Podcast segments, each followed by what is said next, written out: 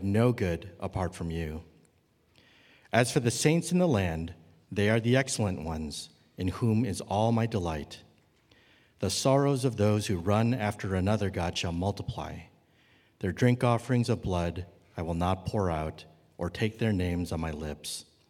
The Lord is my chosen portion and my cup. You hold my lot. The lines have fallen for me in pleasant places. Indeed, I have a beautiful inheritance. I bless the Lord who gives me counsel. In the night also, my heart instructs me. I have set the Lord always before me, because he is at my right hand, I will not be shaken. Therefore, my heart is glad, and my whole being rejoices. My flesh also dwells secure. For you will not abandon my soul to Sheol, or let your Holy One see corruption. You make known to me the path of life. In your presence there is fullness of joy. At your right hand are pleasures forevermore. The word of the Lord.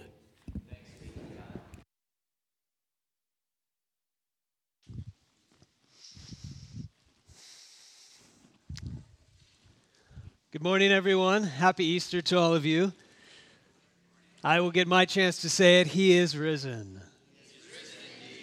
Amen. I am the other Pastor Eric here at Trinity. And um, in case you forget who is who, he's, he's the one with the beard. I'm still holding on kind of to my 90s goatee. And uh, I'm the one who wears a tie once a year on Easter, and he, uh, he busts out the Hawaiian shirt. So it's, it's all good. Um, for the past eight weeks, we've been looking at the Psalms. We've called our series An Anatomy of the Soul because we've been looking at how the Psalms show us how every emotion and every human experience of the soul can lead us into deeper faith. We've looked at, I was reviewing it this week, our restlessness, our anger, stress, weariness, guilt, homesickness, and loneliness. And how all of those things are meant to lead us deeper into God, deeper into prayer and worship. In reviewing this list, though, I realized we've been talking a lot about the harder emotions, all the stuff we want less of in our lives. Our psalm today, we've heard it read twice, is full of an emotion that we all want more of in our lives, right? It's joy. Joy. Now, joy is something that it's, it's, it's better felt and experienced than defined, but I have a definition of joy, kind of this working definition as we look at this psalm this morning. What is joy? What is this joy that we all want more of in our lives? A sense of happiness and delight that fills us and overflows to others. We all want more of that. And Psalm 16 is not just a joyful prayer, it's a prayer of unshakable joy, a joy that fills our entire being. Look at verse 9 again. Verse 9 says, This joy is experienced in my heart, my whole being, my flesh rejoices. It's a joy that can be experienced in any circumstance. Just take a glance at verses 5 through 8. David is saying, If I have you, I've got everything. No matter what's going on, my life is beautiful. In verse 8, David says, It's a joy that won't be shaken, no matter what. And then as we get to the crescendo and the conclusion of the psalm, if you look at verses 10 and 11, it's a joy that not even death can take away. Instead, death ushers us and moves us into the fullest and richest experience of this joy. Now, you may be able to see why this is a good psalm for Easter Sunday, which is the most joyful day for a Christian. But that's not the only reason we're looking at this psalm this morning. This psalm, Psalm 16, was a favorite text for the earliest sermons preached about Jesus. In fact, Peter preached on Psalm 16 in the very first Christian sermon, the very first Christian sermon ever preached. the first Easter sermon in Acts 2. And I realized this week that the Apostle Paul also preached on this psalm in the first recorded sermon that we have of his in Acts 13. Both of them said, Peter and Paul said, because of Easter, we can know. We have reason to believe with confidence. Peter said, we can know for certain that this unshakable joy is not only possible, but it's the very thing that Jesus came to give us, that he died to give us. And that Easter, that resurrection proves that he will give to all who believe in him. It can be ours because of Easter. That is, right? Uh, that's a pretty big and bold claim to make. That's the claim of Easter unshakable joy. If you make such a big and bold claim, you have to address at least two questions. Is it true? Is it really true? Is it possible? And if so, how can I get it? How can I get unshakable joy like that? That's what their Easter sermons answer, Peter and Paul. And hopefully this morning, it's what my Easter sermon and message will answer as we look at Psalm 16. I want to walk through this psalm and look at three things. One, why our joy gets shaken. Why? When our joy gets shaken, what can we do?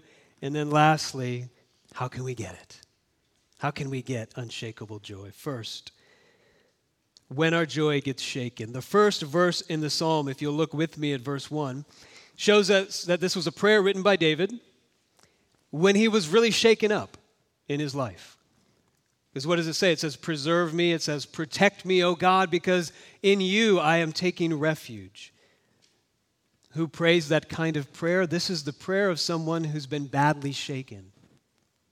Something has happened in David's life, and he needed a safe place. He needed to regain his composure and his perspective. Now, Psalm 16 doesn't tell us exactly what happened. What did he need protecting from? We don't know, but it had to be something big. Because he felt like it was even life threatening. By the end of the psalm, what is David thinking about? He's thinking about the grave. Sheol. Sheol is, is the Hebrew word for the grave. He's thinking about what's going to happen beyond this life. And David experienced here in Psalm 16 something we all experience. His present circumstances seemed very shaky. He didn't know what was happening. He looked ahead into the future, and his future seemed shaky and uncertain.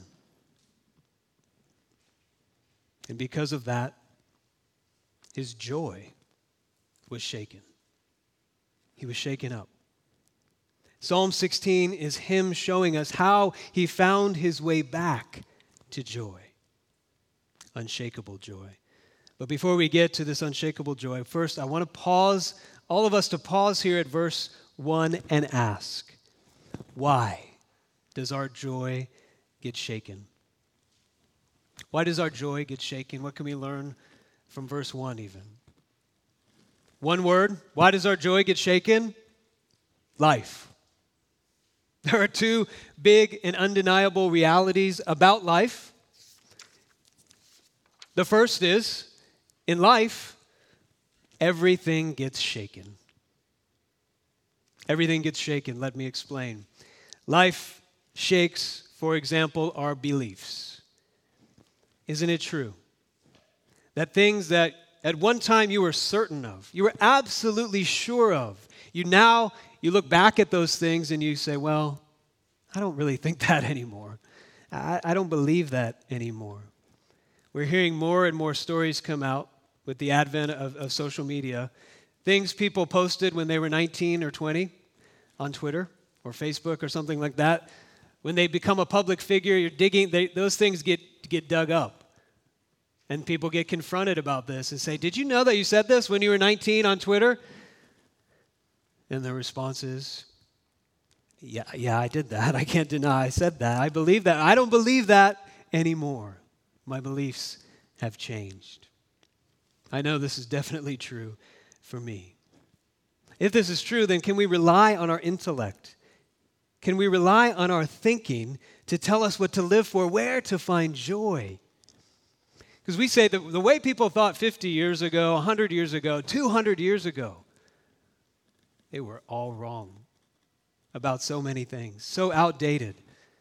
Do we think it will be different 20 years from now, 50 years from now? How can we find a reasonable ground for unshakable joy if our beliefs are always being shaken up? That's one example. Another one life shakes our dreams and our expectations. The dream marriage, the dream job, the dream home, the dream family, the dream thing that we have to have. Either we don't get them and our joy is shaken, or we do get them and they don't live up to our expectations and our joy is shaken. One more. Life shakes us through change. It's been said the one constant in life is change. People change, places change, we change. When all that happens, that shakes us up. Uh, I, I remember the day that, uh, very clearly, I don't know why I remember this day, but I remember the day that I, I put my G.I. Joe figures away and my Star Wars figurines because I tried to get them out and I tried to play with them, and I was like, I'm not feeling it anymore. I was like 12 or 13. I said, I'm putting these away. I don't have my joy in these things anymore. Things that once brought us great joy, we change. And they no longer do. In life, everything gets shaken. But not only that, not only does everything get, get shaken, in life, everything gets taken. Our achievements get taken. I was in my office this week and I realized in the corner of my office, I have my, my diplomas, my, my uh, undergrad and graduate diploma. They're just sitting there all wrapped up in, uh, in bubble wrap. And it occurred to me one day, that's where they'll stay. That's where they'll be. Or one of my kids will just toss them in the trash. Our achievements get taken, our comforts get taken. We get sick, we will get sick. We'll lose the ability to enjoy physical comforts and pleasures.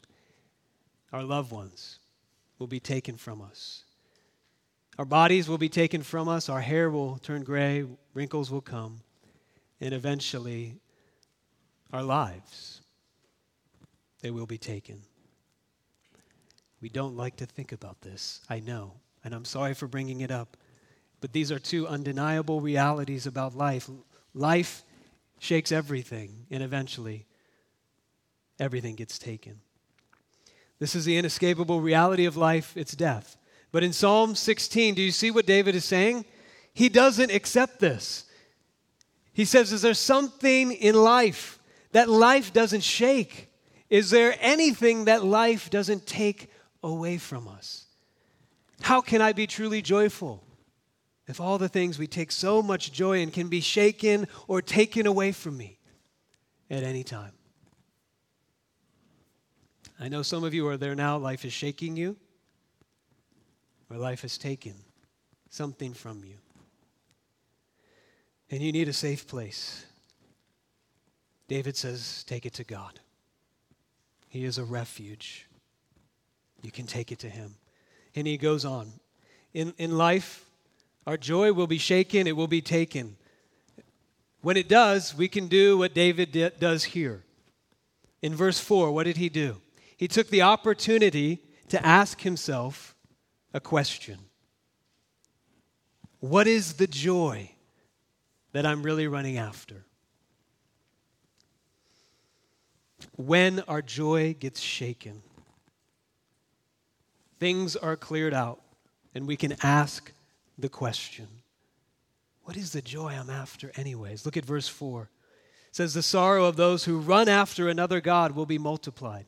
The idea is that when, when our joy is shaken, then we see this is what I've been running after.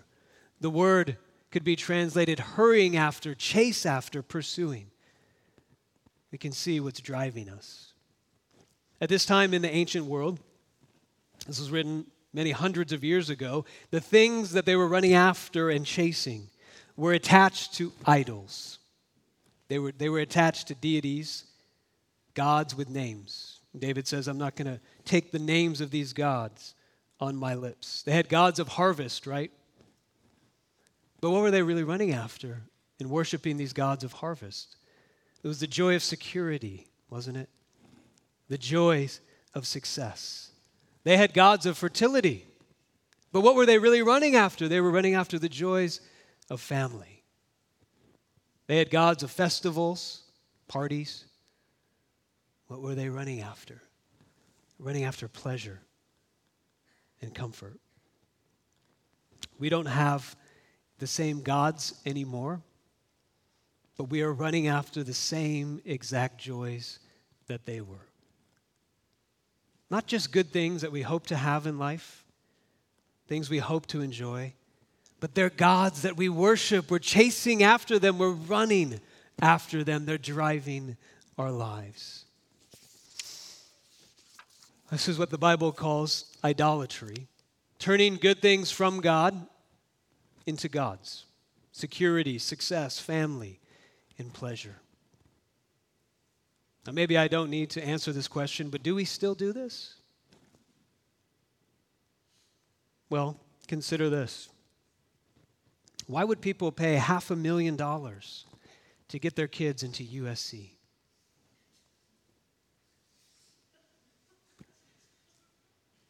I know the UC people are just laughing at USC right now. USC is a good school. Why will we sacrifice sleep, our health, our relationships, for our careers, and run ourselves to the ground? Not just to have good things, but to run after and chase after security and success in family. Why is it that we can personally and as a society, we can hoard our time, we can hoard our stuff, our things, while we know people all around us are oppressed?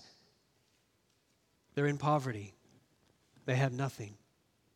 It's not just because we want to enjoy good things, it's because we're running after the God of pleasure. David says, I can see this clearly now that my joy is shaken. If I run after these things, if I make them into my God, then my sorrow will only be multiplied. There's no joy in that. Here's the picture. I don't like running, but I run just because I have to to stay healthy. So I run a little bit. And I can't imagine anything than a race that never ends. Where you're running a race, you're running around the track. And somehow the finish line it just keeps it just keeps moving moving away from you. You're like, I'm almost there, I'm almost there. Oh, it's over there. And you keep running and it moves. Or even worse, you get to the finish line, you finally finish, you cross the banner and go, Yes. And the official walks up to you and says, Here is your prize. Another starting line. You got to keep running. To me, that's the worst imaginable thing in the world. That's what David is saying here. That's the picture he's painting. This is what happens when we run after the wrong things. In verse 4, David says, I'm not going to run that way. But in verse 2, he gives us the opposite side of the coin, the positive side of this. He says, Instead, I'm going to say, You are my Lord. I have no good apart from you. I'm going to run after you. The person who comes to the place where they can truly believe and say, verse 2, is the person who can come to truly experience the joy in verses 5 through 9. Just look at those verses with me. Verses 5 through 9. David says, The Lord is my chosen portion and my cup. You hold my lot. The lines have fallen for me in pleasant places. Indeed, I have a beautiful inheritance. What is he saying? God is everything I need whatever good gifts He gives me, it's enough. I look around at my life and I say, wow, I have a beautiful life. He says, I bless the Lord who gives me counsel. In the night also, my heart instructs me. I've set the Lord always before me because He's at my right hand. He says, God's the thing that's always in front of me. I'm always running after him. I'm following him. And he's right next to me when I stumble and fall, when I waver. He's there. So verse 8 I will not be shaken. I have unshakable joy. This is the teaching of Christianity on joy. Without verse 2, there can be no verses 5 through 9. We must say to God, I run after you alone, for you alone. The Bible says there are only three options in the, running the race. We can keep running away from God. We can keep chasing after other good things, good things He's made, as our joy, as our gods. Verse 4 says that is only to multiply our sorrow. They can't bear that weight. Option number two, we run to God to get good things from God. Option number three, we run to God to get God. Option one, we call the irreligious approach, saying, I don't need God for joy. I'll find it somewhere else. Option two, we can call the religious approach. The mark of a religious person is they don't have joy. They can look on the outside, they're doing all the same things that a Christian does. But inside, they're running after the same exact things as the irreligious person. Their religion is just using God to get what they really want, what they're really running after. And when these things are shaken or taken from them, what's the result? It's a bitterness and an anger towards God. I thought I was doing all these things to get all these things from you. And often they leave faith behind. There's no joy. What is a Christian? A Christian says, when good things God gives me are shaken or taken, I can still be joyful. I can be content. I have a joy that cannot be shaken. So, what this means is sometimes the most loving thing that God can do for us is to allow our joy to be shaken. Because He so wants to give us the unshakable joy of Himself. This helps us understand something very important. It can be one of the, the most puzzling teachings about joy in the Bible, especially in the New Testament, that makes this one of its main themes. It's something that sounds so strange, inconceivable really to our American ears, but it's everywhere in the New Testament. What is it? Let me, let me share from the words of James and Paul and Peter. James says this about joy Consider it great joy, brothers and sisters, when you experience various trials. You say, What? How is that possible? The Apostle Paul in Romans 5 says, We rejoice in our sufferings. The Apostle Peter said in chapter 1 of 1 Peter, We rejoice even though now for a short time we suffer grief in various trials. Now, you put, you put all this together trials, suffering, grief. Can we rejoice in these? James says, on the other side of these trials, you will be complete. You will lack nothing. Paul says it will produce hope, a character in you, a love that will never disappoint. Peter says it's how we get to a joy that's inexpressible and full of glory. I can't even describe it to you. When our joy is shaken, when it's taken away, we say, What are you doing, God? He says this Let me tell you what I'm doing. I'm saving you from what you are running after, which will only multiply your sorrows. The sorrow I allow in your life is to save you from the greater sorrow. He says, I know you are running after joy. I made you to do that. But you won't find it in running away from me. I have to save you from that. You won't find it in running to me for good things. I have to save you from that. You will only find it when you run to me for me. I can't think of anyone better who can capture all that I'm trying to say than St. Augustine. You don't know his story, his, his story is a story of one who was on a quest for joy, who found it in Christ. I want to share what he said about this joy. He said, There is a joy that is not granted to those who don't truly have God, but only to those who worship you, God, without looking for reward, because you yourself are their joy. This is the happy life, and this alone to rejoice in you, about you, and because of you. This is the life of happiness, and it is not to be found anywhere else. Whoever thinks there can be some other is chasing a joy that is not the true one. Yet such a person's will has not turned away from all notion of joy. When our joy is shaken, God is saying, Turn your will for joy to me. Okay.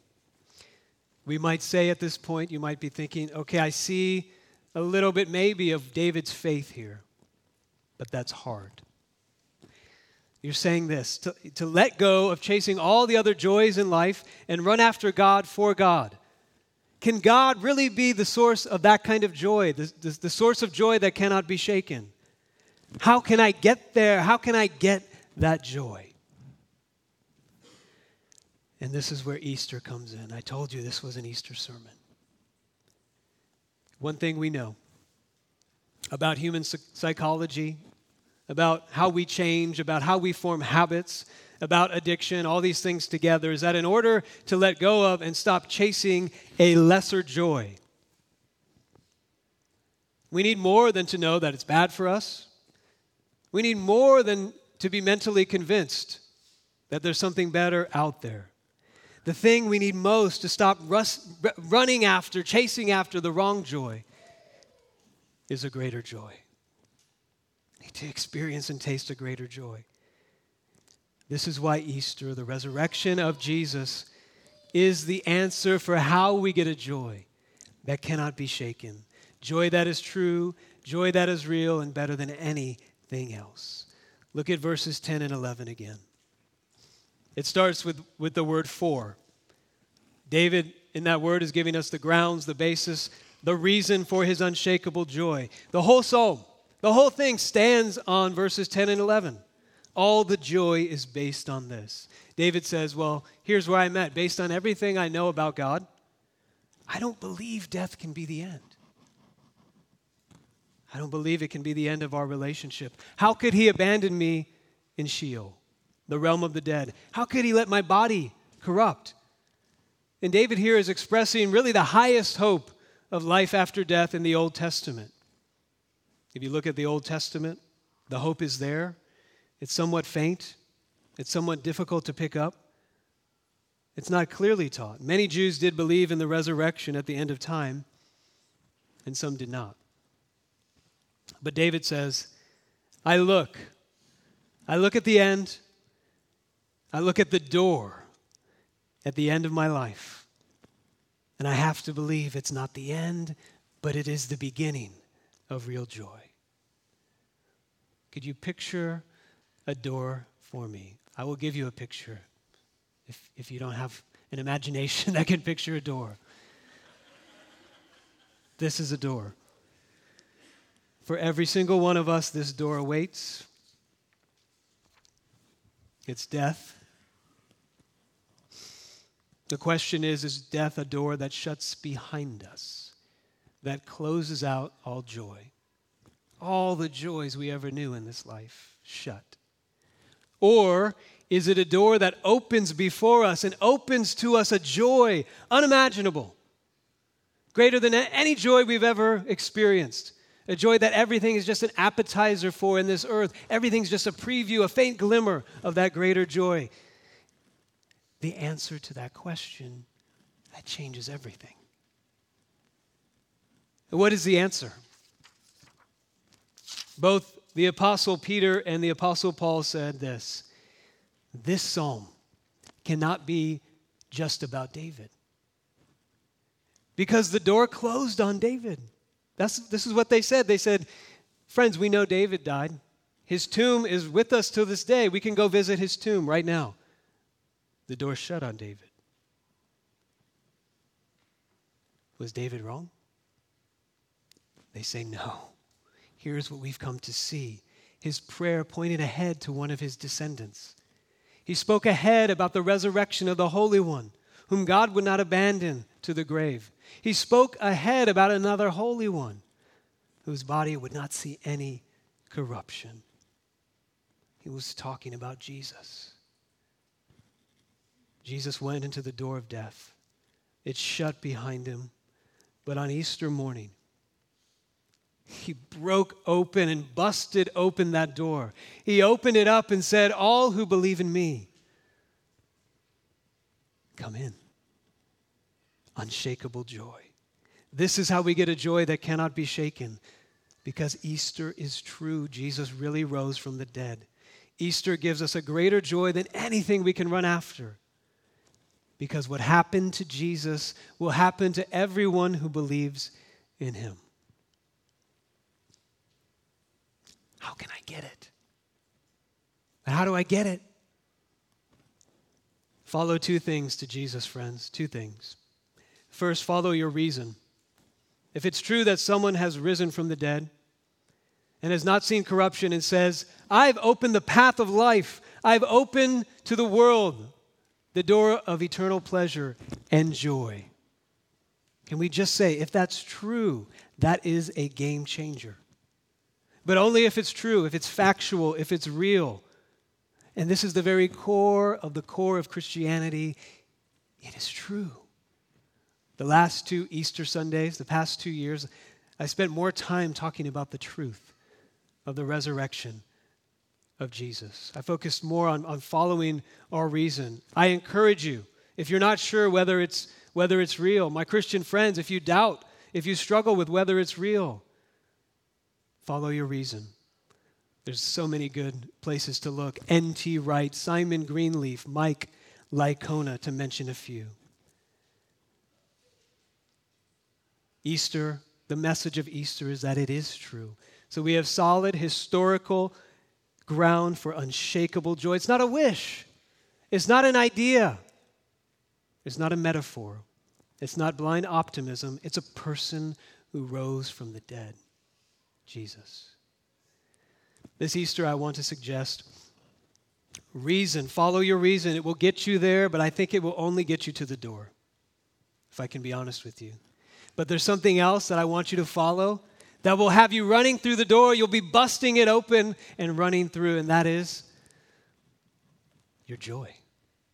Follow your joy. There's a terrible misconception, it's a heresy, actually, that's widely believed about Jesus and Christianity. It's believed by Christians sometimes and non Christians. And that is that Christianity is anti pleasure and anti joy. To that I say, What? Nothing could be further from the truth. Christianity is not anti joy or anti pleasure or anti body. David says the ultimate basis for unshakable joy in this life is bodily resurrection, an incorruptible and eternal bodily existence with God forever. And so the actual bodily resurrection of Jesus is God's affirmation of everything He created all the pleasures of food and companionship, of hard work, of music, of story, of friends, of love, of beauty and creation and in art. God says, Guess who made all these? I did. I did. As good things for you to enjoy. And who will make all things new? Jesus says, I will. That's the message of Easter. Friends, it is right for us to want our joys in this life to last forever our closest relationships and our favorite pleasures. Easter says death won't take all those things away from us, it will intensify those things so that they are truly good. All that is truly joyful will be magnified because we will have the greater joy God Himself fully. Only the bodily resurrection of Jesus from the dead can fulfill our joy. Not reincarnation, not just a redo and a try again in this broken world of sorrow, not an escape from the material world into absorption into the universe. That doesn't sound joyful to me. Not a disembodied state of a happy soul just floating in the sky. That's not joyful enough for me. Only bodily resurrection. C.S. Lewis said this No soul that seriously and constantly desires joy will ever miss it. Those who seek find, to those who knock, it is opened. My friends, when you are shaken, when joy is taken from you, look to Easter for unshakable joy. If we follow our search for fullness of joy and pleasures forevermore, it will lead us straight to Jesus. Straight to the door that He broke open on Easter Sunday, straight to the door that He says to us, It's open. Come in. Amen. Let's pray.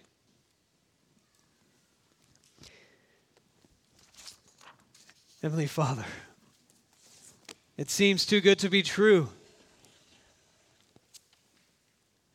A joy like that, a joy that cannot be shaken. We're so often shaken from that, and we're left wondering is this search, this race that we're living, this, this disappointment, this sorrow? Does it lead anywhere? Does it take us anywhere? We thank you that you have answered that definitively and clearly in the resurrection of your Son from the dead. Strengthen our joy this morning. May the joy of the Lord be our strength and teach us wherever we're coming from this morning, what it looks like, what it means to run to you for you. Thank you for being the God who ran to us so that we would have this eternal joy. We thank you in Jesus' name.